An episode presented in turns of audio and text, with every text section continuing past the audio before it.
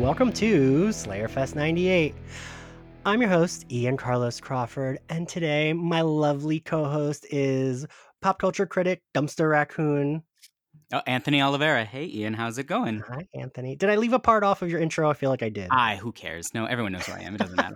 um, and you have assembled, I feel like, the biggest guns in Buffy criticism ever. I feel like like that episode where Buffy like pulls out a bazooka to deal with the judge. This, this poor episode does not know what's coming for it. Uh, first, we have critic for the New Yorker and author of I Like to Watch, arguing my way through the TV revolution. Emily Nussbaum. Welcome, Emily. Emily, this is, I forgot to tell you, this is your third episode. So you're officially a Scooby. I'm Yay. very excited. and on top of that, we also have singer, songwriter, and host of Buffering the Vampire Slayer. Jenny Owen Youngs. Hello. Hi. Uh, Jenny, uh, you were the soundtrack for my university years. You were uh, "Hot in Oh. Here" was like my one of my top ten played songs way back when. Good gravy. It's so lovely to meet you. Likewise. That it's funny that you mentioned that, Anthony, because I just I'm like really big on covers, uh, especially like the one you have done, Jenny. Um, and I went to like a Spotify playlist to like look up new covers. And Jenny, I had I don't think I put two and two together because like I didn't know you when I listened to Hot Sure, Here, and then I was sure. like, oh shit. so I just recently put those things together. So it's Uh, funny that Anthony brought them up. the ghost of Jenny and Nelly's past uh, has emerged to haunt you in the now. Love it. And of course, also like the the host of one of well, I mean, let's call it the uh, distinguished competition, Buffering the Vampire Slayer. Uh, l- this is not a race. this is a um. What's the non-gendered? What's the non-gendered word for uh fraternity or sorority or uh siblinghood? This is a siblinghood. Is is there a non-gendered? Is that what it is? Ah. Well, now we have one. Like There you go. Ta-da. Wait, do I, I- get a Pulitzer for that? God. so, oh, so I'll tell the Jenny. Was it you that I talked to in buffering that I DM'd with that screenshot of that tweet, Wait, or was it Kristen? I There- think it must have been Kristen.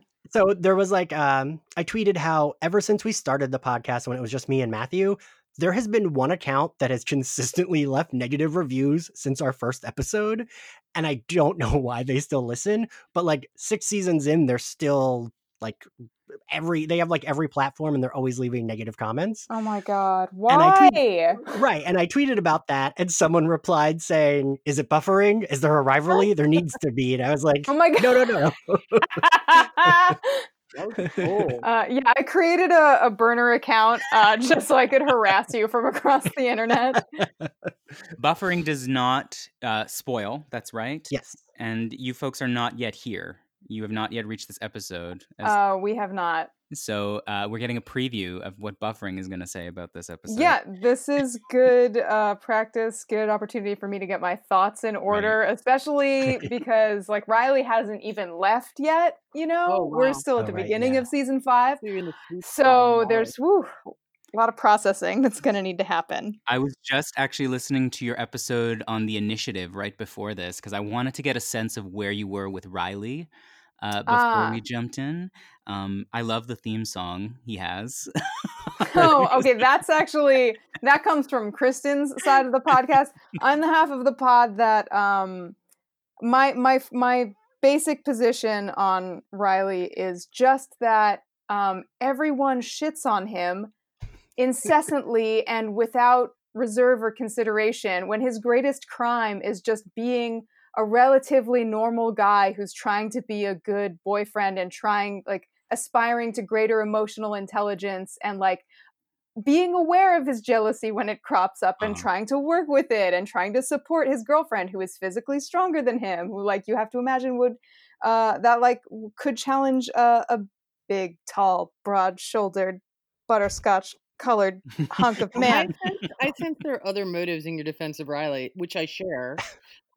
well I, d- I don't, couldn't possibly imagine what you mean I was going to ask you, Emily, because I mean, you've been on since season five with us, but you weren't on for a Riley episode. So, what is your take on Riley, at least pre this episode? Historically, I've been a big fan of Riley and have frequently defended him online. I used to call him Corn Boy, and I was early on when the show was actually on. I was in a I was in an online discussion place on Echo, the online service Echo, and I remember I was the big Riley defender, and I had much the same feeling about it. I, I was like, you know, this is an interesting relationship, and he is a very unusual character for the show, which has a lot of these angry nerds and bad boys and sort of screwed up neurotic people who are also kind of kinky and he's a very vanilla straightforward person who is much more normcore and is gen- genuinely trying to be intimate i mean i'm really fascinated by aspects of the riley story like i love the two-parter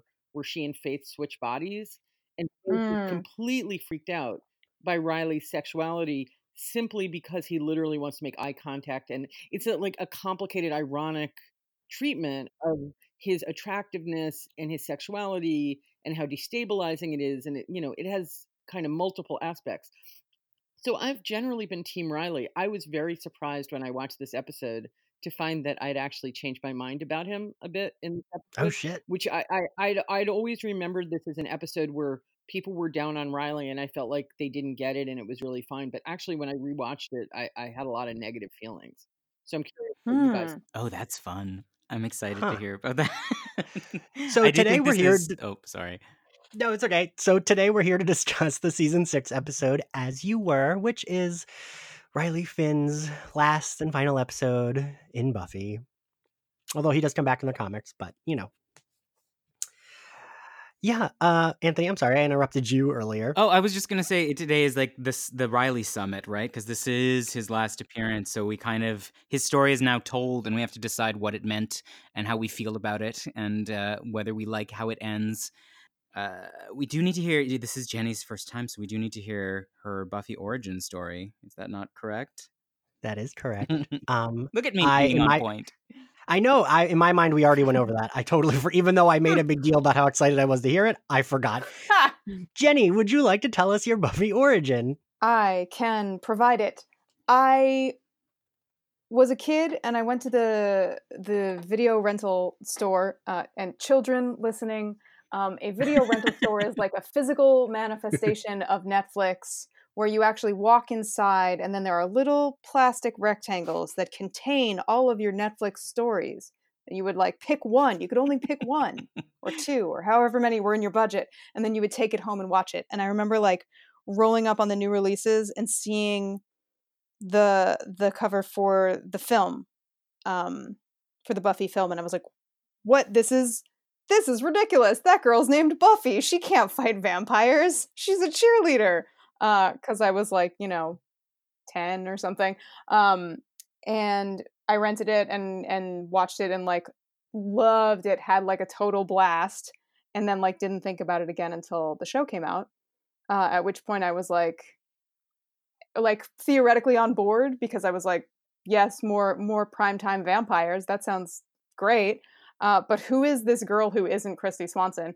I started watching the show, and of course, like she's uh, so much better. I don't know if that's a controversial. Hopefully, that's not a controversial opinion on this podcast. well, but I was like, about no, not on this podcast. I think the whole world has now, the sane world has turned on Kristy Swanson. Yes, beautiful. good, good, good. Um, so I watched kind maybe like the first season or like the first season and a half or something. Um, and then I kind of like uh had other interests that conflicted like high it was just in high school and and stuff was changing and I kind of just like fell away from it and got back into it in college and then just like ripped through the whole season that I borrowed from a friend who was like you have to watch this it's essential. Uh, and since then I have watched it uh, over and over again many times.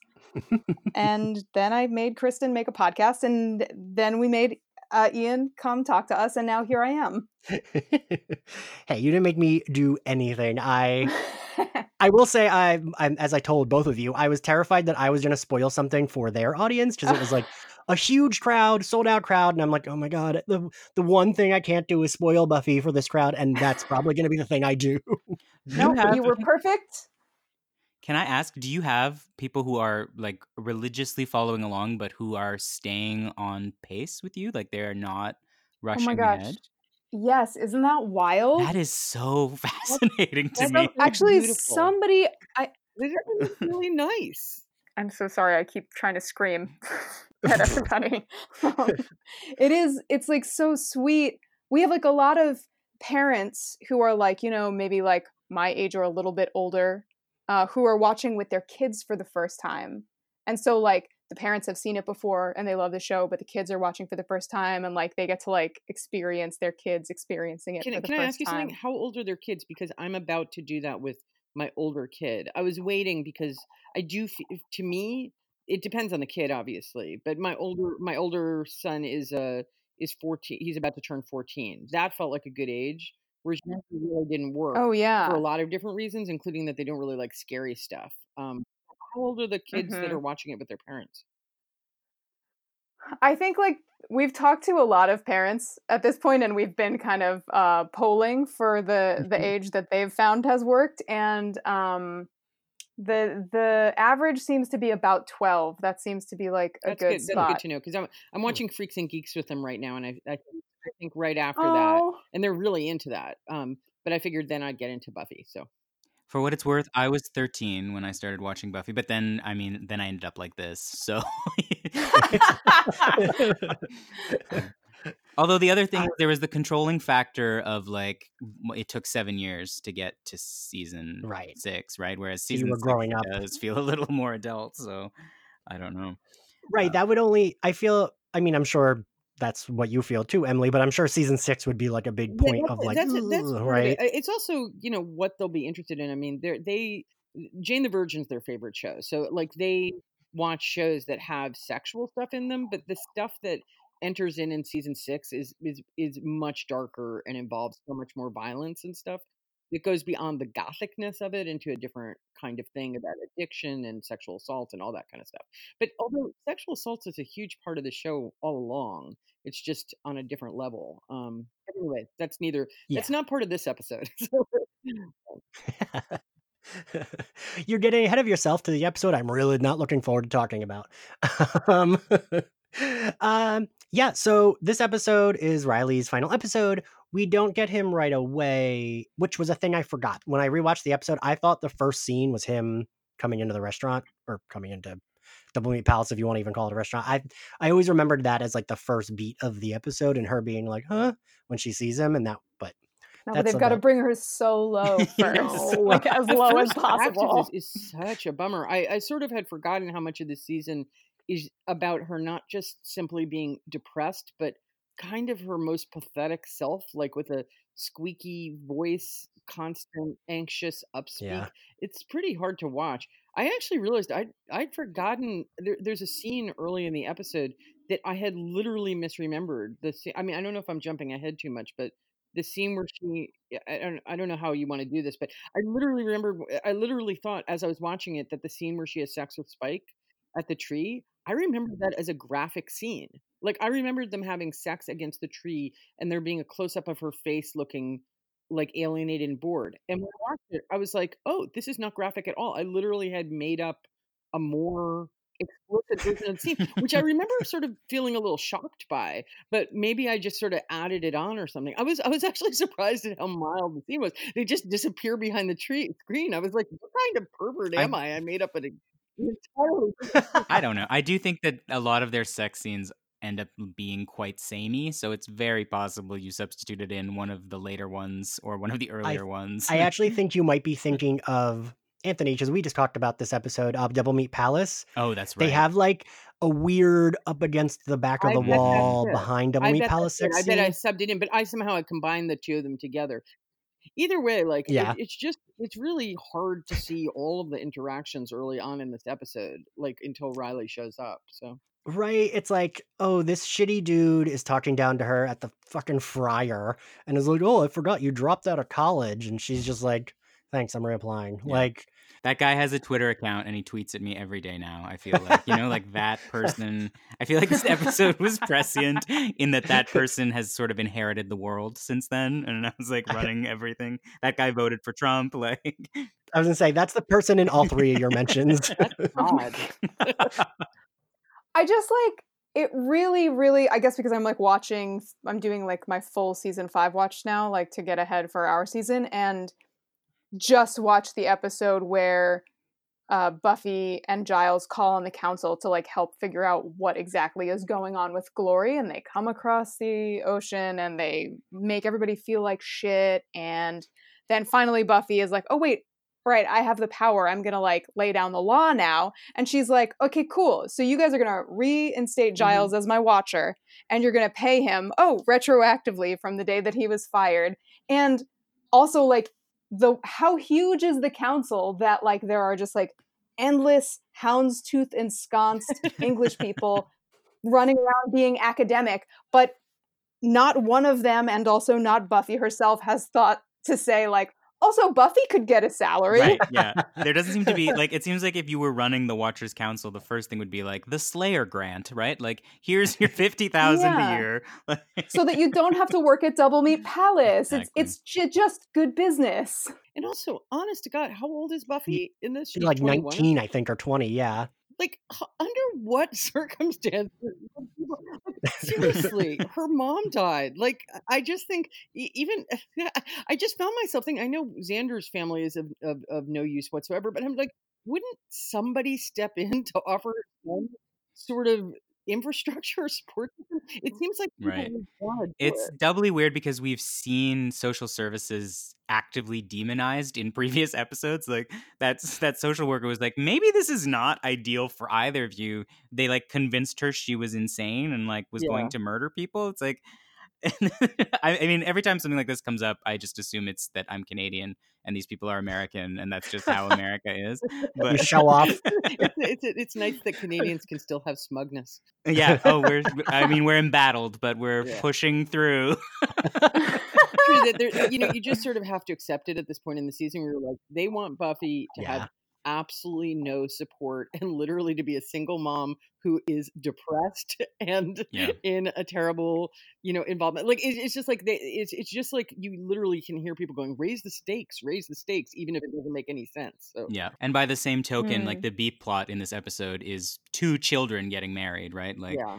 xander's to her age too and it's like time to get oh married God. like we really did there was one season of college stories, but in some weird ways, we're supposed to assume that they are now post college in a lot of ways. It's actually kind of interesting on a class level because at this point, Buffy is working at a at a you know Xander's a working class blue collar guy, and Buffy is working at a fast food restaurant, and the previous iteration of the show was all very middle class upper middle class and they it was like a sort of default that they were all going to go to college and then Xander didn't it just felt like that like it felt like a different kind of show and they don't really bring money into it in a meaningful way but there is this odd sense of them all sort of slipping under this the circumstances of being able to support themselves um, which is just not present earlier. And you know and it's funny because i always defend prior, prior to the podcast i had always defended season six and all the characters but watching it again i'm like well what is willow doing? She lives there and she's the same age as buffy.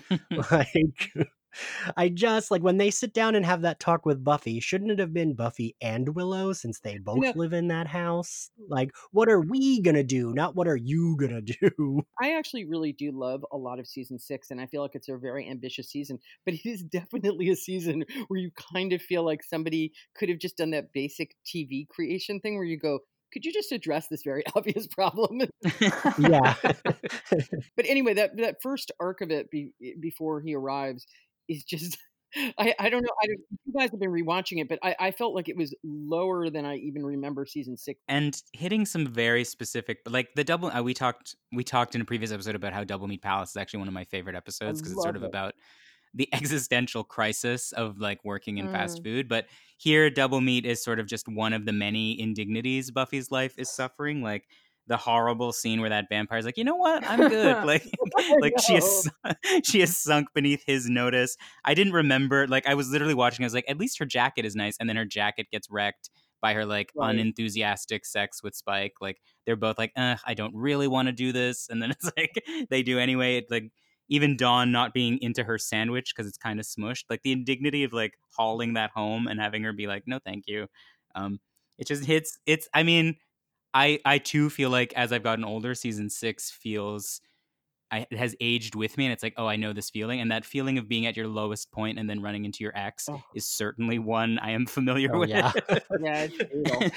I do feel like this first act, it's just like, oh god, can she get a break? But I mean, that's for me been the whole middle of season six has been this one after another. I mean, there's just so much of like, I'm like, I just want her to have a nice day. Let's have an episode where like she has a nice day at work. She comes home, her and Dawn watch a movie and eat snacks. No one fights. Like, uh, um, yeah. So then we get Dawn and Willow are going out. They want to invite her. She doesn't want to go because she's had a rough time. By the way, can I ask something? How old is Dawn in this? I know that's. I think almost in every episode this season, that's been a like I- I'm discussion. sorry, I know we're turning it into a podcast where it's like the most annoying way to respond to TV shows. Another picky detail. But you know, when I was watching this, I haven't watched the show in a little while, and you guys watch it regularly. I was like, wait, they all go to a bar all the time with right. Well, they've been going to that bar since the beginning of the show. It's just like some that's like a nightclub. that rare all ages nightclub. To be fair, it has gotten like less and less cool with every season. Like Yeah. I think at this point, it does not seem like a space that I'm interested in hanging out in. They're like drinking out of red solo cups. Like yeah. but- Anyways, yeah, they want to go out to they want to go out, and Buffy is just like, no, I will not do anything. And she also says, "Is it? Th- yeah, it is that scene where she says like." Willow mentions the grass Mm. stain, and she's like, "Well, he's getting rougher and rougher," and they're like, "He?" She's like, "I mean, vampires." But then she, she goes, well, he's not getting any gentler. Yeah, like that's yeah, interestingly graphic dynamic in that whole. I feel like we'd be remiss if we didn't acknowledge that that tree that they fuck against is on their front lawn and there are like exterior Ugh. lights. Just because you like move to the side that doesn't face the wi- the window that Dawn might walk up to doesn't mean you're being discreet. I know it's crazy, but although it seems like they probably did it on the ground because she got green grass on her. Oh back right. was oh yeah. Good continuity that they actually showed it a little bit later. Like she's going out the door, you're like, yeah, there's a big smear on the back of her, of her oh God. thing. oh, her beautiful yellow toggle jacket. I, I feel like at that point it would have been easier to be like, just come inside. Like you go to my room, I'll Yeah, go talk yeah. to Dawn, and then we can have sex. Like, God. God, we're such nerds. Like I know, I know. I just went I just went to like jokingly push up my glasses. Like I'm like, sex on the grass. Ooh, no thank you. but really, no thank you. Um, uh yeah, so then Buffy falls asleep on the couch. She wakes up, she Ugh. misses the trash. she says my favorite line, "Don't you want your garbage?" Which I feel like is a great summary of the episode. Oh right? God. Don't you- um, she gets rejected, right? She can't go back college. to to Sunnydale. How, Yeah. how how how a, that's a huge bummer, but that seemed realistic to me because she was a real shitty student. like even Yeah, before. Well, I true. actually paused it, and it does provide an explanation. It says that she had to reapply by January 25th, Ah. so she missed the deadline. Um, Oh, good looking out, and that is also very realistic. University would be like, oh, too bad. Like, God. Ugh. Um yeah, so but and I like that it's like we j- we just had her saying to that coworker, "Well, I'm reapplying to college." And he's like, mm, "Good for you." And then she doesn't like immediately like the next day doesn't get in and it's like, "God fucking damn it." So then what? Oh, then she she doesn't she like forgets that it's time for Dawn to go to school when Dawn's leaving because she's like, "Where are you going?" Buffy is like peak frazzled single mom. But she also, but she also really. I mean, I know the whole season is about depression in a lot of ways, but at that point, I also was like, she seems clinically depressed. like, yeah. I like, she's- Yeah, she it's- needs help. She's, you know, and right, right in the nick of time, her ex boyfriend arrives. Yeah. Just for fun. Looking like a snack, looking great. Uh, love the scar. Love the yes. Lo- Those are good. love I- the finally finally a nice military outfit for him instead of that like hunter green thing they were always wearing. when he when he first appeared, and they say, uh, "Those are good arms to have." I was, I was like, Oh, "Those are good yeah. arms to have." Well, it's funny because when we had James Marsters on, he said that like when he knew he was going to be shirtless and like have a relationship with Buffy, he like told them, "You need to give me enough time so I can work out like crazy." Because he said that with Marc Blucas, they just were like one day, "Oh, this scene you're going to have your shirt off," and he like was self conscious because he didn't like have time to work out a lot. I mean, the man still looks good, right? Like, but yeah, but here I would think I I thought you guys were gonna make fun of me because for me, this is like the hottest he looks, and the star just really works for me. I don't know. I'm a I mean, I cliche. think, I think he looks really good. Although, actually, I, I think James Marsters is so good in this episode. I mean, I have mixed feelings about the episode as a whole, but I thought that his performance as Spike in the scenes with him just sparks the whole thing. So I actually found my all my sympathies were shifting just because I thought his acting was so good, and he did seem really attractive to me. And I was so much more irritated at Riley's behavior that I remembered. And even though I agree with you, he looks great, but but but he's he he truly does something so shitty within the the early part. You know, it's ridiculous that he doesn't tell her the two obvious things that he should tell her, and he has plenty of time to tell her. It's ridiculous that he doesn't tell her a that he's married and b what they're actually trying to do. Oh my Right. Right. He didn't he he says so many times that he'll fill her in when if they ever get a second that he could have told her all the important information if he Yeah. just hadn't said Add that. all the times you said that together. There you Yeah. have it. Including their heretofore, their like commute to the heretofore unseen Sunnydale Dam, Yeah. right? Like, Yes. Expanding the All world. of just the, we have like, and we get a scene of them driving, which I do like that scene, but none of this. That that was maybe my biggest like issue with the episode is that for the like Riley coming to town and it being an emergency, for all that to work, we needed like that monster never felt like anything more than your typical Buffy monster, Yeah, right? I, I know that. I think Like- the writers used to call that the phlebotinum or whatever, where they would just come Mhm. up with the monster to fit the need. And I was like, you know, whereas other monsters this season are great, like the penis monster and Double Meat Palace. This one really was like, it's a thing and it makes eggs. Like I was like, could you be a little more specific? Yeah. Anyway, It looks and moves like a Power ranger. Oh my Rangers God, villain. yes. Like it. That has been killing me, and that is exactly what it is. like I to the point where I was like, was this one of the Power Rangers suits that they like? I had something about the fighting, and I don't know, Like the shape just- of the arms, how they kind of like taper. They can't like go it's up all that the way. pig monster or something. I'm not sure, but um, but yeah, it doesn't have a hook. Like it's gonna lay eggs. The doctor is like spectacularly under imagined Uh-huh. as a as a code name. Like I do like the way Spike. And maybe this speaks to Emily's point. I do like the way Spike is positioned as like, well, this is who I am. Like there's literally you you don't have a leg to stand on in critiquing it. Like this is the relationship we have. He does to the extent that he I do buy that you know the this is where the bloom falls off the road. We're supposed to turn against this relationship um as like a last straw in this episode, right? Like this is the moment where Spike basically disappears from the season to go on his motorcycle that he takes somehow across the Atlantic, right? Is No, that- not yet. Nope. Oh no, there's worse. Yo, yeah, Oh, of there's worse. Yes. I Way mean, worse. Oh, yeah. thing I always Yeah. really liked about this, and I, I mean, this is to me, it, this is why I really was surprised to find that I felt that the Spike Buffy element was the strength of the episode. Was I always loved that it, it really is a mutually abusive ep- uh, situation. It, it's not. It's not a situation where one person's being used or one person's being violent or anything like that. I, I actually always find it really shocking when Buffy hits Spike because she does it a lot. At one point, you know, she beats him up, and it's it, it, it, it's like, and it's used as sort of a joke line, but there's actually a really screwed up energy to the back and forth there. But the scene where she comes in and she says to him, "Tell me you love me," and the look on his face is actually very touching. Um, and I, I like I appreciated the moral mixture that they created for him, which just makes the circumstance of her breaking up with him much more interesting.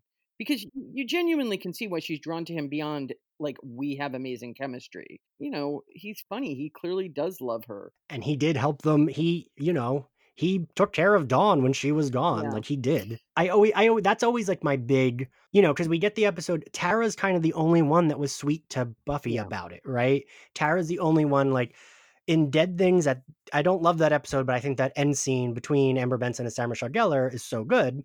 Tara says to her, you know, he does love you. He's done a lot of good while Buffy's freaking out and she's kind of the only like you know later we get xander and xander finds out and xander is a total asshole about it and it's it's funny that tara's the only character that isn't really judgy of her about it. Everyone else kind of hates it right?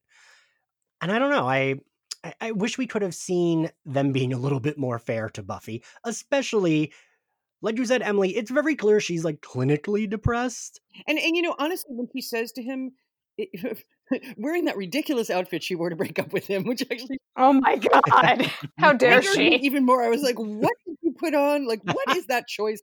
That's crazy. But she shows up and, you know, she basically explains to him. But the major thing she says to him is, I, aside from saying, I'm using you, you know, and this isn't going to work and everything, she just says, I'm not capable of loving you. And honestly, that has as much to do with her own state of mind as it has to do with him being a vampire Mhm. or evil or morally wrong or anything about their relationship is literally like she does not have the capacity to to be loving or devoted or even passionate with another person.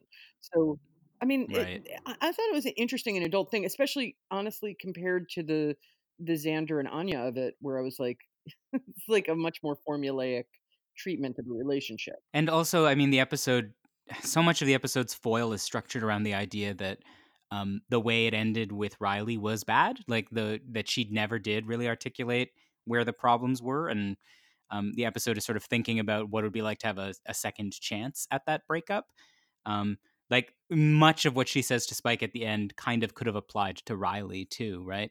So she is kind of getting another kick at the can of like, I am not emotionally available in the way you need me to be. Um, and I do like I do like the way this episode sort of does button that up. I mean, when I was a kid, uh, Riley suffers largely because he comes after Angel, right? Like you get the the intense love affair, and then you get the guy who is dependable and who is kind to you, and that's and not never going to 230 years older than you. yeah. Riley and Kennedy, Ugh. I I know, Jenny. Oof. Ri- Riley and Kennedy for me, I put in the same box of no way. How I know, dare my you? God. That is You're- brutal.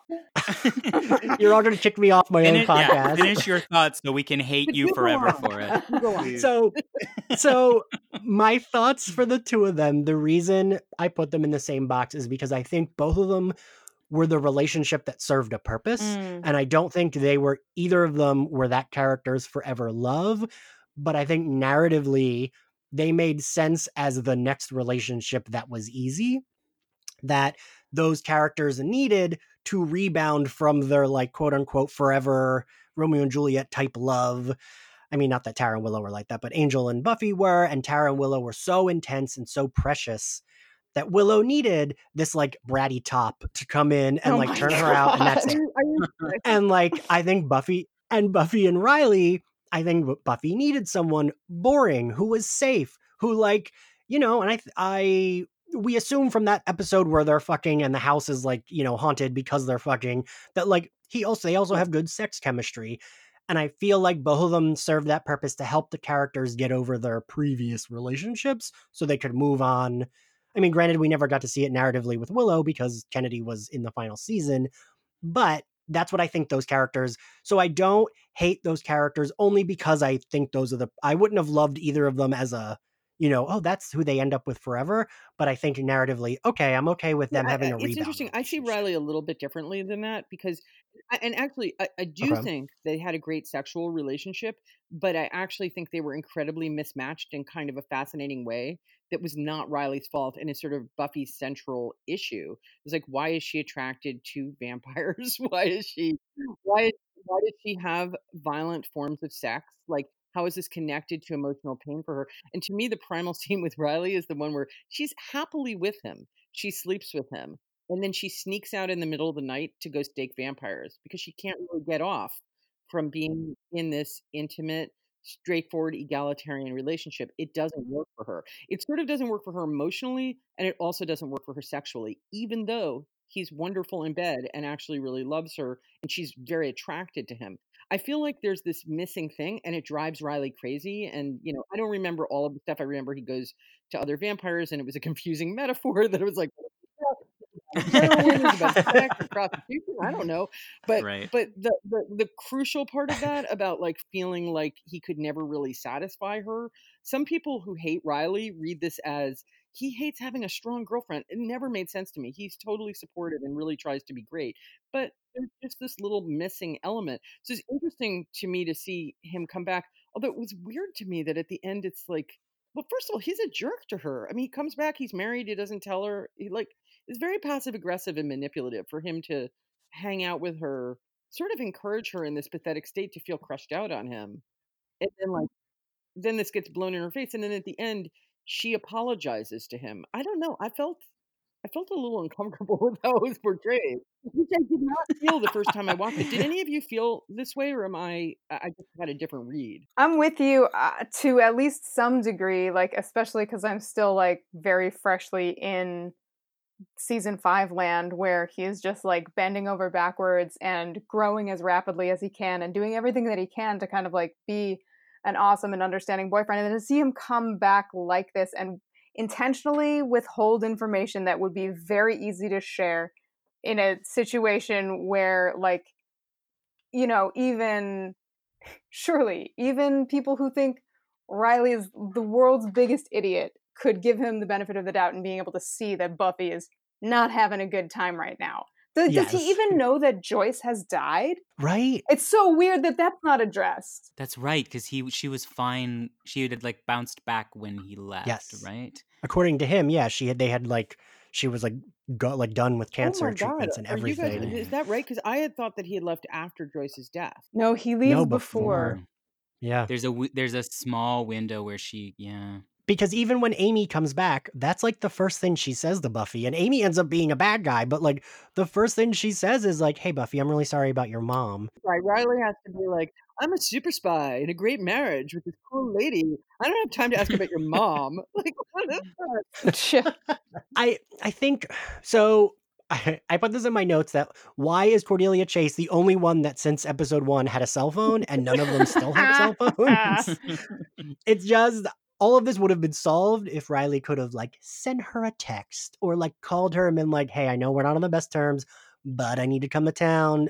Like, you know, rather than like also showing up at her work, which like, I mean, we've all worked those jobs. Like, I worked at a movie theater for three years, from like eighteen to nineteen or 18 to 20 um where i had to wear like an apron and a hat and i remember someone coming in and being like it was like someone from a different job and her being like oh is this the job you picked over the gap and it was like yes i'm wearing this stupid uniform don't look at me How when did she lose this job? Like I don't remember. i think it's this episode i think she never works there again. This is Yeah.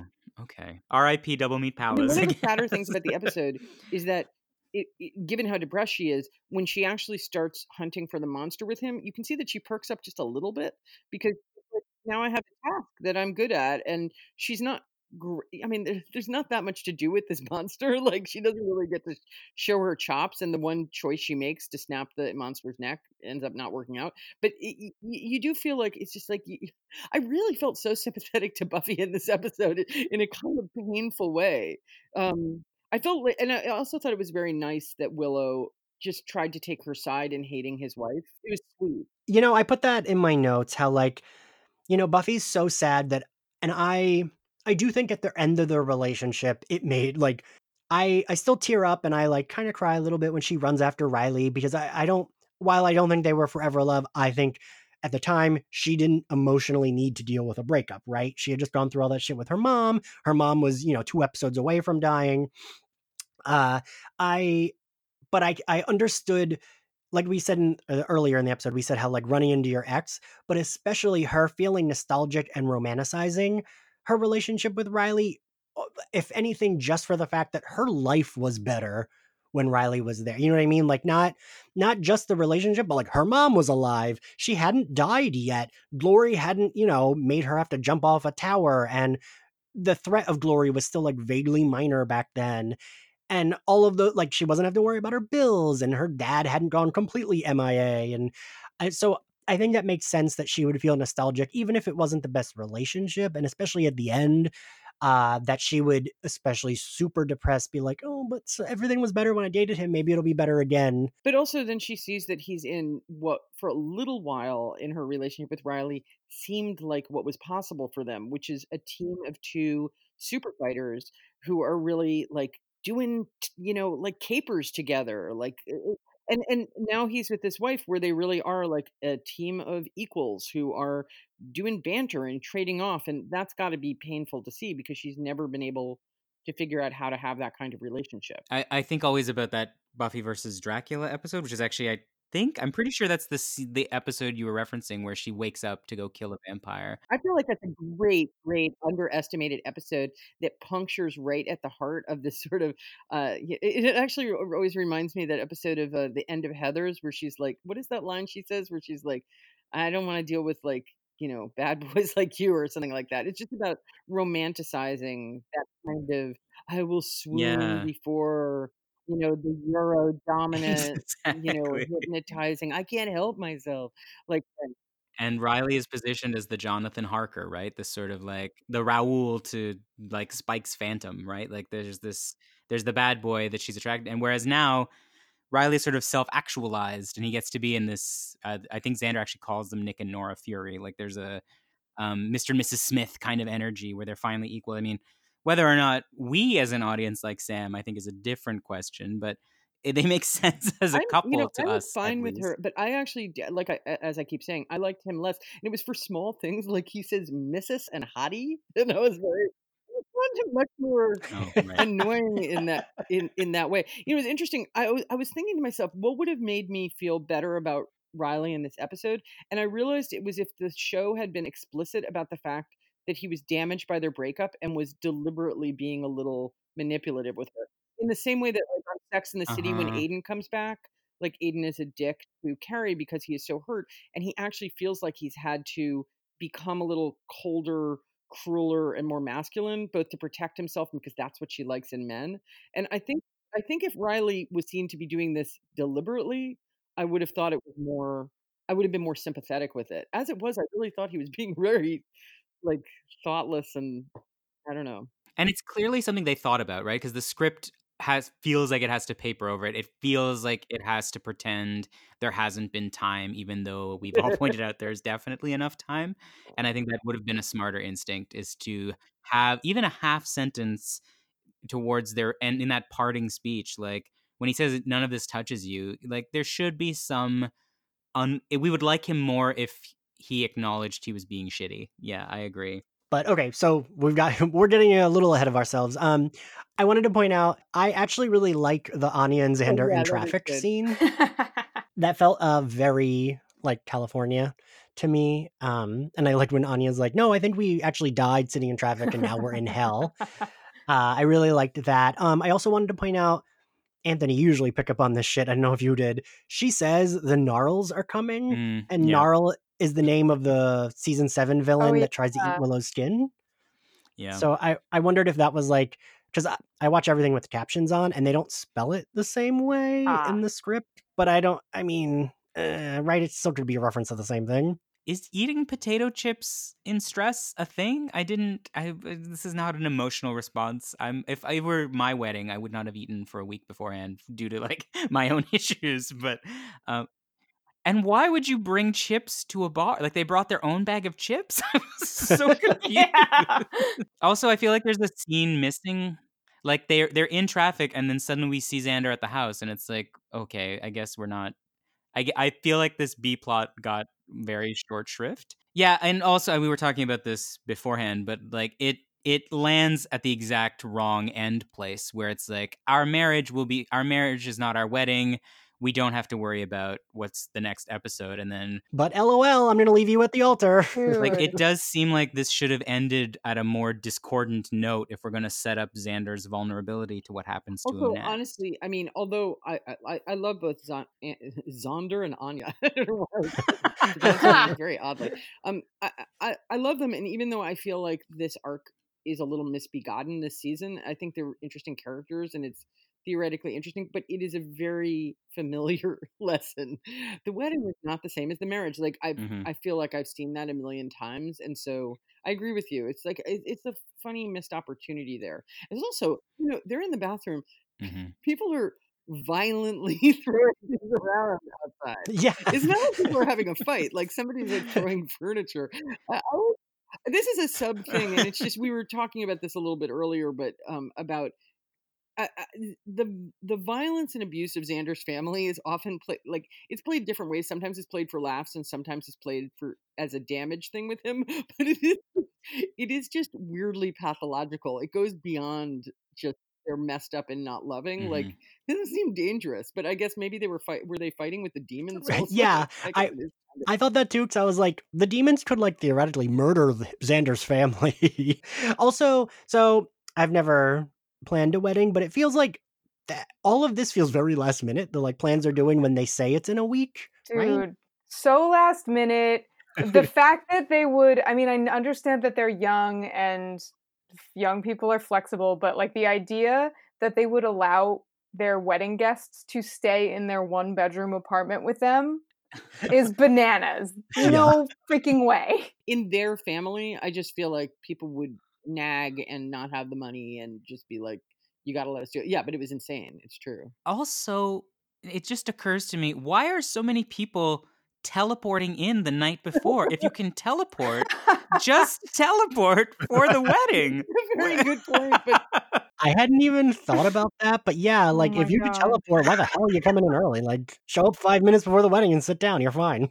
Oh my god. Anyway, I, I I think this plot. I also this episode also contains. I've talked about this before, but my single least favorite articulation of a plot in Buffy, which is that Willow's magic has now fully become like a chemical dependency, which Right. to me is the weakest version of talking about like a type A personality who craves control. Now it's just like she is addicted and Sam talks about like if magic had this addictive property, Giles would have talked about it very differently in the first 5 seasons than he did. Mhm. And Sam hears this and she's just like, I also know these two addicts. She tells a story where she knew these two addicts and they're dead. And for some reason, Willow takes this as somehow comforting. I don't know why. Like, I feel like there's a beat to that story that doesn't land, but I'm sorry if Sam's understanding of magic is that people who use it die. Her recommendation that that Willow use magic to help them seems a little self-centered. Like if she, if, Yeah. you know, she's like, I heard you're doing some real high magic. So it's like five minutes later, like, I understand that if you do high magic, you die. exactly. Well, I think it's supposed to be at this point, and I think on the show too, we're just supposed to assume that Willow is like overcome her addiction. We're all good. Everything's fine. Which, like, I mean, that's as Anthony I have said many times this season, that that metaphor falls flat for many reasons. That's just one of the many, right? Because it's like we spent eh, however many episodes getting to that, and then it's just like, oh, yep, no, it's over. We're done. We're good. I think that I think that what that why Willow like was warmed by that, like why that uh, worked for her in terms of like Sam like kind of inching into her good graces, um, in spite of of herself, um, had to do with like with Willow like being Type A and like wanting control and wanting to be like recapture the power that she kind of like doesn't Yeah. have access to right now, and like so if like Sam is kind of uh reflecting that back to her and like well you don't you're not going to do the magic but you are you are strong enough to not do the magic so you're still really strong and powerful it's just like. Manifesting differently See, I like I like that bet. I would prefer that arc if it was an arc of like Willow is now went from being the best at magic to being the best at not doing Mhm. magic is a much more like the idea of Willow's approach to magic being twice disordered sounds to me like a much more interesting character arc than the one that leads to my least favorite line in all of Buffy history, which is when Willow ask asks Giles, "Who's your dealer?" which is And I agree, I Every time. Jenny that that is actually what's interesting and powerful about that scene is that she's saying this is a different kind of strength and I respect you for it. And clearly, she, Buffy, and Willow all have issues about being strong. Um, and it's it's kind of a nice moment in where Willow is like reluctantly like, I guess this mm, Yeah, chick's okay. yeah. um, also, I wanted to, since we're now talking about Sam, I, I I think the first time I watched this episode, I really liked Sam, and I, I still appreciate that the writers didn't, not once did they try to do Buffy versus Sam. Mhm. It's just Buffy's understandably self-conscious, right? Because her life is currently a fucking mess, and Sam and Riley seem very much not. But did we like Sam? Because I felt a little and uh you know with the regards to the actor i felt maybe some of it read a little bit try too hard but also i would understand sam's character being like well i feel self-conscious because this was my husband's you know great love before me but she's also like you know this superhero so we got to work with her I couldn't tell if it was like the acting or the writing or maybe just me as an asshole reading into it a little too much. You are an asshole, Ian. I often say that to people. Uh, you love me, shut up. it, it does feel like she is trying too hard and she's like self-conscious and we see like a little bit about that in her exchange with buffy like towards the end or like you know in the third act i guess of the episode when they're alone together um Yeah. but i think that like i think the most unlikable thing about sam like it's it's weird it's like it's not like how she's trying or that she's hitting every mark it's like it's something else. It's like something maybe it's because she's like connected to Riley and Riley has come back in this kind of like new form that's like not as sympathetic as the previous iteration of Riley or Okay. maybe it's like we all want to be Willow and we all want to hate her and she's making it impossible. She's making it impossible for us to hate her with good reason and how dare she? yeah, I understand what you mean. I, it's it's funny. I remember liking the character and I Mhm. like the actress who plays her at, at the, the first time. But when I watched this one, I felt like as as I felt with some of the Riley dialogue, I felt like th- it they weren't letting us acknowledge the fact that like she's acting weird in her own way. Like for instance, I, I know it was well intentioned, but I felt like there was something very undermining about being like, "Oh, well, it's so intimidating." It 'cause was you're, like, so Santa weird. Claus," It's like uh, I'm actually a very vulnerable person. That's a strange thing to say about me because I'm the Slayer. Like it's just it's, uh, there were there were things like that that you couldn't if you'd called Sam on them, she'd be like, "I meant that as a compliment, and I genuinely am intimidated." But you just couldn't help but feel like yeah. You know what else is freaking weird about Sam is that she's sort of like basically if there was like a wizard and that wizard was casting a spell across town that just like possibly um turned Riley into a woman, he would just be Sam. Well, her character arc is Yeah. very sim. Like, I this is the first time I've ever paid attention to what she actually says, and she says like she was in the Peace Corps, and then her unit Right. got wiped out, and then she started working with them. So she actually has a very similar history as Riley. Like, she was involved in military stuff, and then only recently has learned about like the existence of the supernatural. Um, so he's he, it ended up echoing his biography too in weird ways. Um, yeah, I don't get a sense of a deep. I do get on the page a sense of like the writers certainly want us to like her. They certainly give her some lines that are meant to be clever. I don't know if maybe some of the pace of some of the delivery feels off to me, but um, also like her, I, I like she has plans about how a wedding reception should go, but then we hear she got married in a helicopter. So it's like I don't really understand why you know, some of those helicopters that had Yeah. Yeah. cameras. itself a very weird. dated like oh what a great idea everyone has a camera in their hand in oh my god, right? that uh, immediately I was like, God, I did go to so many weddings who did that did that, and that was a good idea back then. But like, It was. It was a clever Yeah. thing, and it doesn't anymore. and it's so uh, that's like one of the most dated things in season six. Like there are a lot of dated seas- things in the show, but I was like, oof. Um, so then uh, Buffy Riley makes the plans of them splitting up. Oh wait, so I do like Dawn. You know, we mentioned Willow does the best friend thing, which I do like, but I kind of like that Dawn explicitly says to him, "Oh, are you gonna leave this oh, time?" You yeah. know, like she's like, I I which is a appreciate nice revisit of her abandonment issues right which were just re- in the previous episode not Yep. Handled in the best way but i do like it as a character beat for her that like everybody she cares about leaves we did go out of our way to establish she and riley have a relationship that is independent of buffy um, he had like kind of a big brother energy that he tried to pick up here and she's like immediately shuts it down i do like that quite a lot because I that felt in in the world of Dawn that felt real to Dawn, right? totally. so then Buffy and Sam split up. They are patrolling together. Buffy gets to hear about all these great things. You know, Sam says calls her Santa Claus. I uh, I felt I don't know how I felt, but I felt some kind of way about Buffy being like, "Oh, let's split up. I need to go fuck Spike." Dude, I I thought we were on a time crunch here. No, but also she clearly just wanted to get the hell away from Sam because Sam was telling her this. She was like, "Well, you have to understand, like Riley had took a really long time to get over you." And from Buffy's perspective, I think fairly understandably, she's like, "This conversation is making me unbelievably emotionally uncomfortable." And terrible and you may think we're having some kind of candid conversation but i don't know you and it's very it's actually kind of weirdly presumptuous Yeah. for you to be delivering this information so she just wants to flee i actually, it's crazy in terms of their actual task but um I mean, she does. Eh, I mean, she does go over there and say who's the doctor, but that's not really what's going on. I love the scene, by the way, where where Spike gets up and gets to show up in front of. Riley. I think it's the best scene in the episode. I like his line about "I've seen enough of your dead Yes. body." Yeah. That's a really good line.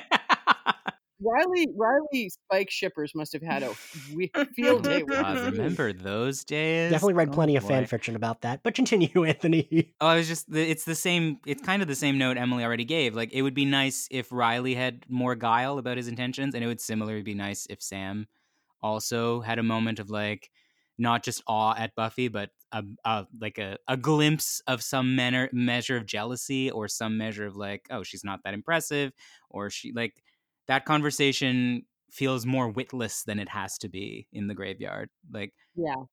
Yeah, whereas whereas Riley actually gets to show layer. I mean, I, I'm I'm still a little bothered by the way that the Riley story works, but Riley actually gets to show layers once he comes in on them and cut, like sees her with Spike, because then he gets to be angry and weird, and you know, it's the whole thing Mhm. with Spike that's just a strange dynamic. But yeah, Sam never gets to do any of that. Like she never, like it's just a display of I'm a strong person and I'm funny and smart, and there's nothing to be you know, and you're threatened by me, but it's not because I'm bad. And she's like a demonstration that Riley can have an egalitarian Mhm, relationship mhm. with a strong woman. Right. Yeah. So yeah. So then they fuck, and Riley comes in, and I, ugh, I feel so bad for Buffy and Spike Ugh. because right, Buffy's. I feel bad for Buffy on a like, oh my like ex who has this now perfect life and this you know perfect wife and is hunting for this monster sees me like what literally walks in on them naked together like this guy who was their mortal enemy last time he left town who still isn't that Mhm. great right? Like he's still kind of he's still a soulless vampire. And then spike right But he looks who looks fantastic. Um, thank you for reminding me uh, of the important fact of that. And then i do feel bad for spike too right? Because I, I hate his dialogue where he's like, ugh, and he's like puffing his chest and doing the machismo bullshit. But Riley, like Buffy immediately like punches him after Riley punches him. And it's just like, she's like, he's too stupid to do this. And it's like, oh, geez. Uncalled for. it is so unnecessary that she's like bonding with Riley over like he couldn't be the doctor. He's an idiot. He's way too disorganized. Like, oh right? God. so then they go down to his like bedroom area and they find the stupid alien egg things, which again, like he he just throws a grenade and then it's fine. By the way, why did she? Why does he not think of throwing a grenade? Because she comes up with it. I'm like, you're a Yeah. master spy. Why were you carrying What does a grenade wipe out an entire level below you, but do nothing to the structure uh, that you're in? I don't know. I've seen a lot of scenes in which that happened, and I have to say, when they were growing up, I was like, just throw something down there, light them on fire. Because the idea of shooting Right. at a bunch of little Skitterings, yeah. spider things, was weird. And then there's that kind of. I- I'd sort of for, I'd forgotten that there was that silly moment. Like there's occasional anti-gun things in the show, and there's just that thing where she's like, I find that these things are never useful because she just shoots and is a terrible shot, and she shoots like a Yeah. pillowcase and a lamp or something. Odd throwaway messagey action moment that I found very funny. And then she goes up and and Riley, who's I think supposed to be a master of action and uh and spy work, doesn't even occur to him that there's any other way to fight these things. Well, listen, it's really just not his greatest episode. Like I, uh, it's it's What was Riley's How greatest dare episode? you. I'm most Oh. I'm most fond of Good lord. Riley in the scene where he's hanging the banner. The oh, that is a good one. That- that's my favorite very good. scene. Riley was great in the episode with Faith. Riley makes that nice Mhm. picnic for her. Oh, yeah. I actually am. I'm a weirdo defender of the strange scene, one where they just have sex all the time. Oh no no no no Oh, no no no no! Too far. It's not a good episode. I acknowledge that, but and also he's fantastic in Hush, also. So yeah, I, I actually I'm very I'm always fond of this character. I've never understood the bad boy thing, and it's like, don't you just want an enormous golden retriever? Like that's all I want. So he's perfect. That is, um, that's so funny that you said that because that's always how I describe Riley. It's like he's a golden retriever that was bewitched, yeah, and turned into a friendly man really like Mr. Peanut Emily, yes, that's exactly. that's such a good comparison. Someone once said that about me, but said that I was a pug that was cursed and turned into a human. oh, no. We're all cursed dogs of one kind or another. Riley just happened to be a very beautiful enormous piece of caramel. Mm-hmm. Anthony, it was that was from you, right? Like you you have that tweet that went viral that's like your favorite couple is like a golden retriever. I think Yes, I think that the ideal gay relationship is always an anxious soft goth and a, a an enormous golden retriever. The Bert and Ernie Oh dynamic, I think, my is the most important. so. Um, like any that. golden retrievers out there, hit me up because I'm definitely the soft goth. and Buffy is the anxious soft goth. Like she is sort of she's a creature powered by anxiety who like lurks in the darkness. Um, and Mhm. I, I think it would have been Riley is the golden retriever that got away, right? And Oh this episode is sort of designed to sort of suggest his life has sort of a we we put a button on his life here, and he will go be Mhm. happy, but he gives her this moment of like the episode clearly wants us to think of like as bad as it is for Buffy now, there is a way through it. And he sort of delivers that. I mean, the episode looks like it costs nothing. It's kind of a bottle episode, but but that's what the emotional arc of it is supposed to be, and get her ready for as many times happens in season six. She's prepared for like uh like I'm going to be happy now that never quite arrives. Every episode seems to set her back to depression level zero again. that's that's a that's a big issue I have is because I mean, I of course now I can't remember, but there's like 10 different times where she is like, Nope, Spike, we're done. Like he even makes a joke about it, Mhm. how he like has it rehearsed. Mm. And then it's like, oh, the beginning of the next like, oh, everything's terrible again. Don't worry. Like the next episode will undo all of the like remote resolve that she had in this episode. Um but yeah, so moving on, so we already talked about the bathroom scene, which that his line of saying that makes me mad only because of what happens. Uh, otherwise, it would be a very cute. I wish we could have gotten a wedding episode. I don't know. It would be cute, but why are they both dressed in patterns that are weirdly mismatched and oddly fancy? He's wearing, you know, like a lumberjacky shirt, and I don't know what the hell Anya's wearing. She's usually the best person on the show. There's something so terrible about about their clothes and the whole situation. I felt like reaching in and restyling it, and I Mm. normally have no aesthetic sense. But You know, Emily, that's a good point, though. I think Anya was often the best dressed in the episodes. Yeah, she had amazing Yeah. style. I mean, she's had a thousand years to develop it, so true. Actually, I have to say, I'm sorry. I don't know why I'm veering into fashion, but like, but Willow looked great in this episode. She was like beautiful hair. She was wearing this nice. It was just Buffy's anxiety expresses itself in wearing terrible, filmy, like kind of asymmetrical tank tops. I, I don't know what she oh was my wearing, god, but that lavender like peasant top with like the three quarter sleeves that were exactly the same length as the top. So like it kind of looked like Yeah. her pants and her uh, wrists exited the the garment at the exact same height. Oh, she's literally put on something so obnoxiously to say, I'm going to break up with Spike, but I'm going to make him miss me because I'm going to wear something like, you know, feminine and hot, but also something hideous and unflattering. Like it's going to be both. It's going to be trying too hard and failing. Um, you're all going to be very upset with my favorite outfit when we get there. wow. oh no. um, also, Anthony, I think you had a good uh, episode title, "The Golden Retriever That Got Away." I was like, "Ooh, that's probably going to be the title of this episode." Oh, oh Um, dear. yeah. So then we get the final, like Riley and because it's all solved. Oh, but wait, I do, I do love Spike's line. I mean, I know you referenced it already, Emily, but Spike does say, like, "You knew what I was. Mhm. Why are you mad at me?" And it, it's the show. I I always go back and forth with whether I think the show did this on purpose or whether it was like just a combination of everything. But the show in a beat where Spike just talked about, oh, like I'm the man now, Riley, and I didn't like him. It's like, oh, literally Mhm. two minutes later, I'm feeling genuinely bad for him because he, uh, James Marsters is really good at like, he does the puffy chest bullshit, but then immediately like soft face, like, hey, you're to make me cry. Why are you treating me like this? And I don't know. I, that, I don't know. I think that's like says a lot about, I, but again, I'm not sure if it's the writing or what like I'm not sure I'm never sure where they're trying to make us land on Spike. Well, I, I think I mean I think the writing's good on this, and I think Spike's performance is really good because he also says, "Oh, you're talking to me about playing games." Like, Right. She's totally messing. and the with his head. magic of I Spike is that too. he is like the constant in this series. He is never, I mean, he might like puff his chest and he might like try to be like a little tough, but he is the most emotionally intelligent and consistently directly honest character that the show has seen. Like he is Mm. kind of like the the north star. Like he's the person who says what every character needs to hear when they are completely missing what's right in front of them because Buffy is like Capricorning like crazy, or Willow just assumes the best of everyone, or Xander is too busy being like defensive and and spiraling to really realize what's going on. Like Spike is always there to say like, "You blind idiots."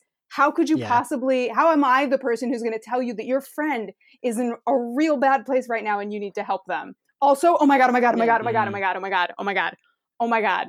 Not to undercut the important seriousness of the thing that we're discussing, but I also watched this episode with um with uh, closed captioning on and was blown away. Previously, we've we've seen Spike tell Riley that Buffy needs a little monster in her man.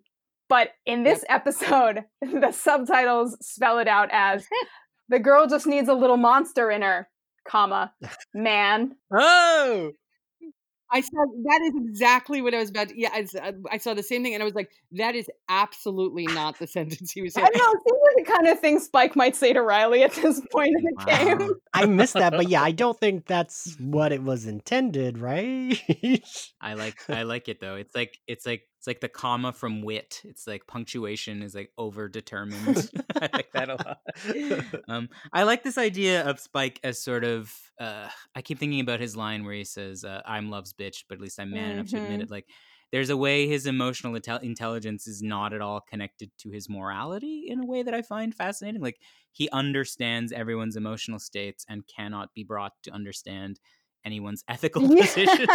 And- guys are, i've never thought about it this way like but what both of you are saying seems so smart to me about spike and it's so interesting because there's this classical thing where the where the villain is the only one who tells the truth but the way that it's combined with spike with this actually quite passionate Mm. and soft Mhm. emotionality is very interesting um because he's not just a cold person delivering mono- monologues of insight the way that villains often Mhm. do in movies where they're like you," you know he actually bringing this whole layers of intimacy and emotionality to it. literally the end of this week i'm screening the movie the hunger um, as part of my film screening series and it's uh, catherine deneuve susan sarandon and david bowie and i hadn't really seen it until this month and now that i'm watching it's like oh this is one of the texts that is the origin for spike because david bowie is like completely besotted with catherine deneuve's character in it like deeply passionately in love with her and yet is a, like an amoral vampire who's killing all these people and like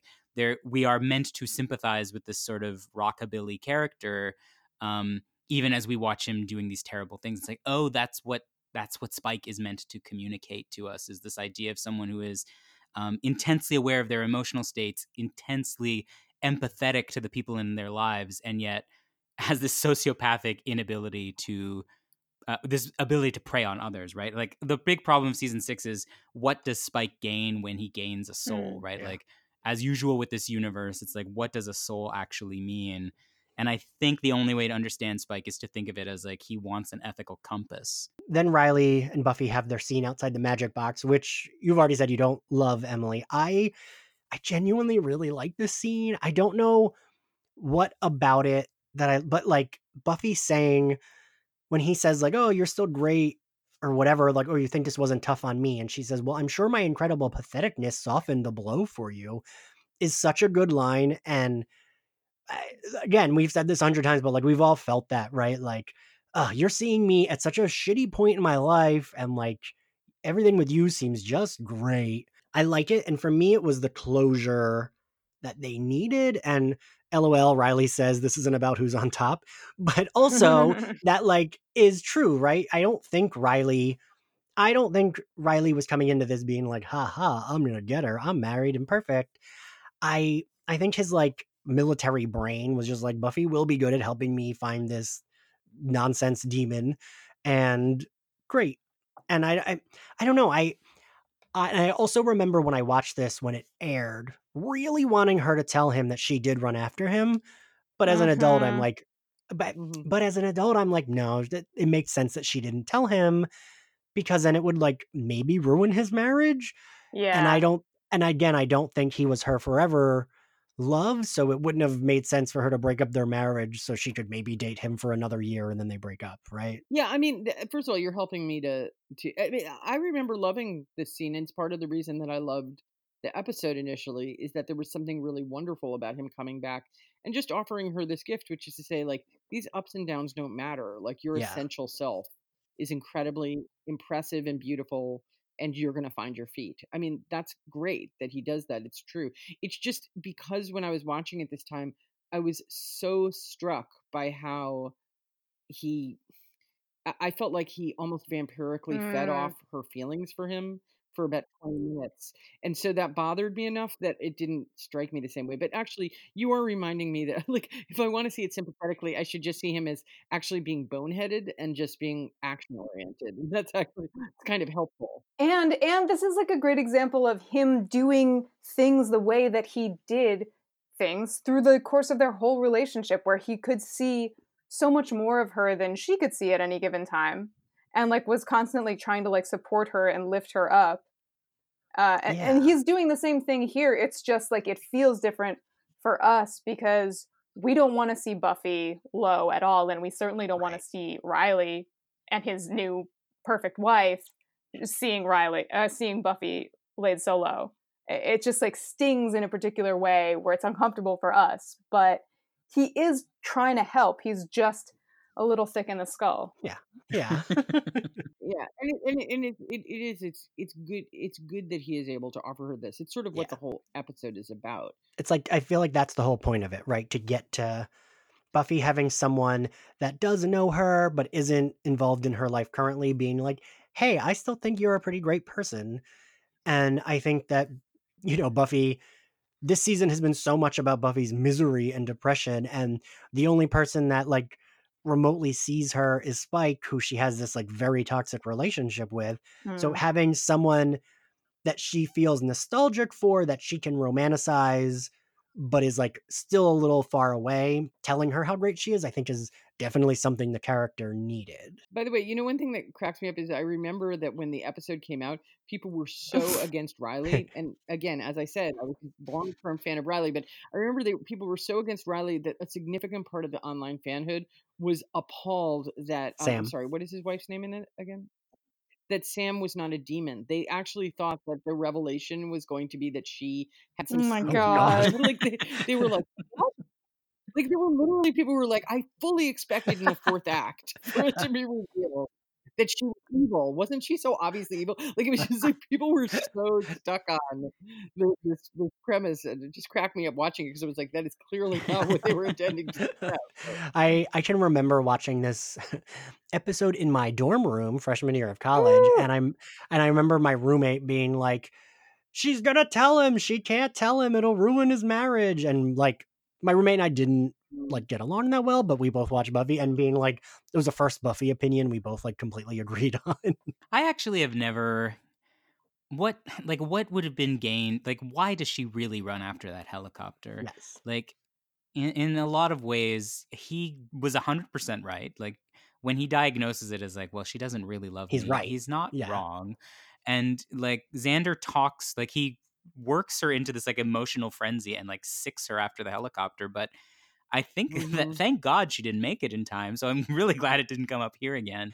Um, he left when he should have left. Yes. Like, and and really the the horrible thing about his ultimatum is like, I, I- obviously it's emotional manipulation is clear, but to build in a way for her to get him back was the mistake. Like he should have just left. Really. I mean. Xander Right. was in love with Buffy, and so Riley is like his avatar that he used to fantasize about, like not being with Buffy, but having a nice guy be with Buffy. Like, that, I think he was, yeah, Yeah, he was like the quote unquote like normal nice guy, just like Xander. hmm They both have the weird Exactly. military echo between them Oh too. yeah. I, m- I made hands so you could tell I was sarcastic, but I realized no one could see those, just in case anyone thought I was serious about thinking that way. But yeah, like that. that- yes, I, I do think that's true. and I often so Adam Sass, who's also one of our co-hosts, he often says Riley is the boyfriend Buffy would forget about existed. And I do think that's I do think that's true. like like you said, when he comes to the conclusion she doesn't love me, he's not wrong. Like it sucks and it's Yeah. dramatic and Yeah, sad, but it's not. true. And again, like as I've. I've said before, like season this show, the older I get, almost weirdly, the more I understand it. And learning that you don't get to hate Riley for any of that is sort of a way that I track my emotional growth. like, like, yeah, he's not a bad guy. It's not his fault. It's really not his fault. The relationship isn't the rising violin strings of the Buffy Angel Yeah. relationship. It's just that's just how it Mhm. was. And like it's sort of nice to pay it off in this way where they can be it's not chasing after the helicopter. It's like, you know what, it didn't work and I genuinely wish you well. It's sort of a nice and not very TV like way to end a relationship. Especially not Buffy. Yeah. uh, yeah, and go ahead. I just feel like like the way that Riley leaves it with her and like that they are actually able to get closure in a way that that wasn't that like they didn't get to have like they didn't get to kind of like say goodbye when when he left allows her at the end of the episode to approach Spike from a more emotionally intelligent place and from a more compassionate place and from a more respectful place. I mean, she calls him William and she says Mhm.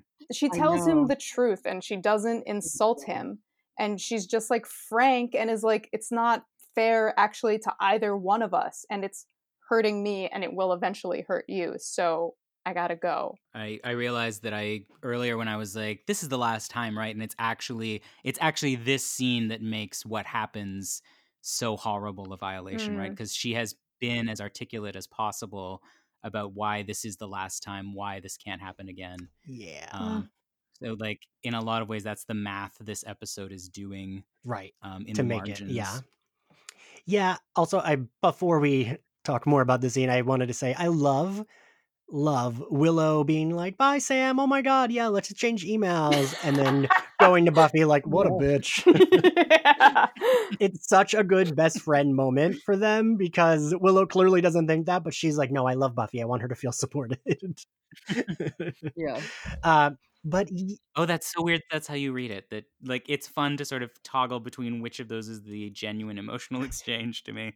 Like yeah, no, I thought she was like enamored with Sam. I took it as like she genuinely wanted to keep in touch. Did you not? I don't know. It's just it's fun that it doesn't get like when is Willow being genuine in that scene is a fun thing to like turn over in my head. Oh, yeah. I don't know. uh, but yes, uh, I can also remember watching this breakup scene the first time and like crying because, we, yeah, when she says William, that's I. It's weird, right? It's so weird to say that like her saying William makes it more impactful, but it really does, right? Mhm. And I just s- James Marsters, everyone's doing good work in this scene. I Buffy has her staunch resolve face on because she's determined to be like, nope, I'm getting out of this toxic relationship. Spike is clearly like broken. Like he's like, wait, what? Like this is real this time, and he knows it's real this time, right? Mhm. I don't know. I I think that scene's really good. It's Except for the costume. design. Also, he looked really upset when she says, "This is hurting Yes. me," because he really does care Yes. for her. yes, I think Um, he truly loves her. Yes, I do. All right. Um, I think we're at the end now. Uh, we'll do favorite outfit first, and since I already revealed it, I don't know what it is. I agree with you all that it's ugly, but I love the like weird purple top Oh that my turns her body into a square. I don't know. Uh, Emily, Emily, what's your favorite outfit? My my favorite outfit is actually Willow's. I believe it's a sweater. At first, I thought it was a sweater vest. It sort of has brown arms and kind of a I don't know how to describe the pattern on the it, Argyle but one? um, yeah, the argyle Oh. sweater. This is really good colors for her coloring and fit her really well and seems stylish in a way that a lot of their clothes do not. And her hair looked terrific. And I just thought she looked very put together in this kind of. I, I don't. I, she, she looked stylish and kind of swashbuckling in it. It was unusually nice. Especially, it was easy for her to look nice because almost every other article of clothing in the entire episode was hideous, and it was the one nice looking thing. So I just kept lingering on it and enjoying it. That was my favorite. uh, Jenny, your favorite outfit? Um, how about it's like not just an outfit, it's also like a habitat, an atmosphere, a vibe, a thing. Uh, Spike sitting on top of uh, a tomb in his crypt, reading a book by candlelight in uh, a a like black, I think, button down shirt that's kind of like open at the chest, primed to be removed. Oh, what's he reading? Do we know? I didn't. I didn't clock Mm, this. I don't think that like the cover is shown or anything. yeah, I don't He's think just so. reading a little book, probably poetry. I'm always intrigued uh, what texture, like what texts people read in things. Like I remember, I one of my earliest like romantic fantasies was Angel reading Nausea? Um, Lana's- yeah, yeah. Oh yeah. In the original Oh, French. God. right. Oh, Um, my favorite outfit is Buffy's adorable yellow toggle jacket that she works so hard to clean and then uses as a blanket. I really love that. I do like that. That was almost my favorite outfit because I do like like I would wear that jacket now. Hell yeah. But also speaking to outfit as vibe, Riley's all Mm. black with the Kevlar and including the scar yeah. is uh, also is- a Pretty he is looking outfit. right. Ugh. I want that action um, and favorite scene, Emily. Um, let me think. I, I'm sorry, I didn't prepare a favorite scene. I'm trying to think. Actually, my favorite scene is my favorite scene is um. I mean, it's pretty much all the scenes between Buffy and Spike.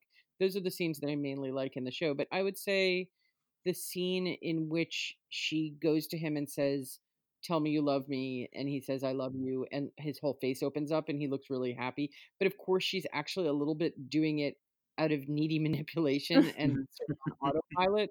So it's both sexy and genuinely sad. She tells him to Um, shut up at the end of it, right? Yeah, yeah. Um, I mean, I, I just I, I thought that scene had a, a surprising amount of layers for something that was basically just a, a brief seduction. Right. Yeah. Um, and I, I give it all up for James Marsters because I really feel like he ma- he's what made that work. Uh, Anthony. Oh, uh, my favorite scene is much more shallow. uh, the scene where they're rappelling down the oh hell dam, yeah. and there's a shot now that my TV is big enough where you can see that the stunt actor is carrying a mannequin just styled to look Oh like my Buffy. god. That is my. it's in like a seated position in his lap as it goes down the, the thing. That's my favorite. Oh So God. funny. Um, Jenny. Uh, uh, yeah, I think I think I gotta go with the the breakup scene because of of how much kind of like growth it's showing us, like the cumulative growth and the the respect and like uh, Buffy talking to Spike like he's an equal for maybe the first time and and like this exchange between them of emotionality the way his face oh god like he's James Marsters is like working overtime uh to show us a million things with his face and Buffy is just like staying on mission working so hard to stay on mission and it's just like incredible work So I had a I have a tie between that scene and I really liked the Buffy Riley end scene just because it was closure I wanted for the relationship. Mm. So those are my two favorite scenes. Um, and now we're gonna grade the episode. I give it a B. Uh, Jenny, what do you give it? oh my gosh what a great question uh a B seems so fair. Well, yeah, a B seems really fair. Uh, mostly points deducted for the lavender peasant top. Letter grade shaved off for that one. uh, Anthony. Uh, I always say like, what was it trying to do, and how well did it succeed? And I feel like this is a B as well for me. That like, it's doing some emotional labor, but realistically, the only scene that it needs is the breakup scene at the end. I'm all for a standalone episode, but I don't know that it moves enough furniture for me to give it more than that. It's nice to say goodbye to Riley, but mm, I could have had more, so maybe a B. I, I Yeah. I literally think of all my anytime I need to grade something, Anthony. I think of yours. Your like, does it accomplish what it need? What it like set out to accomplish? Uh, Emily, what's your grade? I, I I agree with you all. I would give it a B, and part of the reason that I would give it that grade is that it's a it, it it's a stable episode. Like it makes sense and it does some things and it has a few moments, but it's actually also not funny enough. Yes, Mm. agreed. It has a lot of first drafty sounding jokes. Yeah. Like it could do a few other like even if the even if the monster plot was more interesting, I don't need that plot to be more interesting, but if it, that was better, I'd feel like that would be a thing. Like it's interesting. There's just yeah, there's just a lot of jokes that don't land. There's a lot of opportunities for banter that don't happen. I just feel like unfortunately because she's so depressed that lowers the energy of the whole thing. So even when it succeeds in being sexy or having some message about intimacy, it's not a fully like it's not a rich episode. So yeah, to me it's a B also. That's fair. All right. Well, thank you all for joining us. Uh, thank you, Anthony, for being my lovely co-host. Always a pleasure. Uh, if you all liked Slayerfest 98, you can find us on Instagram and Twitter at SlayerFestX98. We are on Google Play, iTunes, SoundCloud, all those places. And if you really like us, you can subscribe to our Patreon, which really helps me with planning everything and getting everything together. And if you want to follow me on social media, I am at Ian X Carlos on all platforms. Emily, where can everyone find you and where where can they get your book? Well, I my my book is um uh, I like to watch uh, uh, arguing. I couldn't remember the title of my own book. I like to watch Arguing My Way Through the TV Revolution, available at many bookstores and online and all of the different places. And I write for the New Yorker, and I'm at at Emily Nussbaum. Jenny, where can everyone find you? Oh, wow. Uh, people can find my music at jennyowenyoungs.com, across all social platforms at Jenny Owen Youngs, and you can hear me talk about uh, petite female protagonists on my podcasts, uh, Buffering the Vampire Slayer and Veronica Mars Investigations. Anthony, where can everyone find you? Uh, you can, if you're in Toronto, you can find me at the Dumpster Raccoon movie screening series, and otherwise, you can find me at Meakoopa, M E A K O O P A, on most things. Cool. And thanks for listening. We'll see you all next time. Bye. Bye.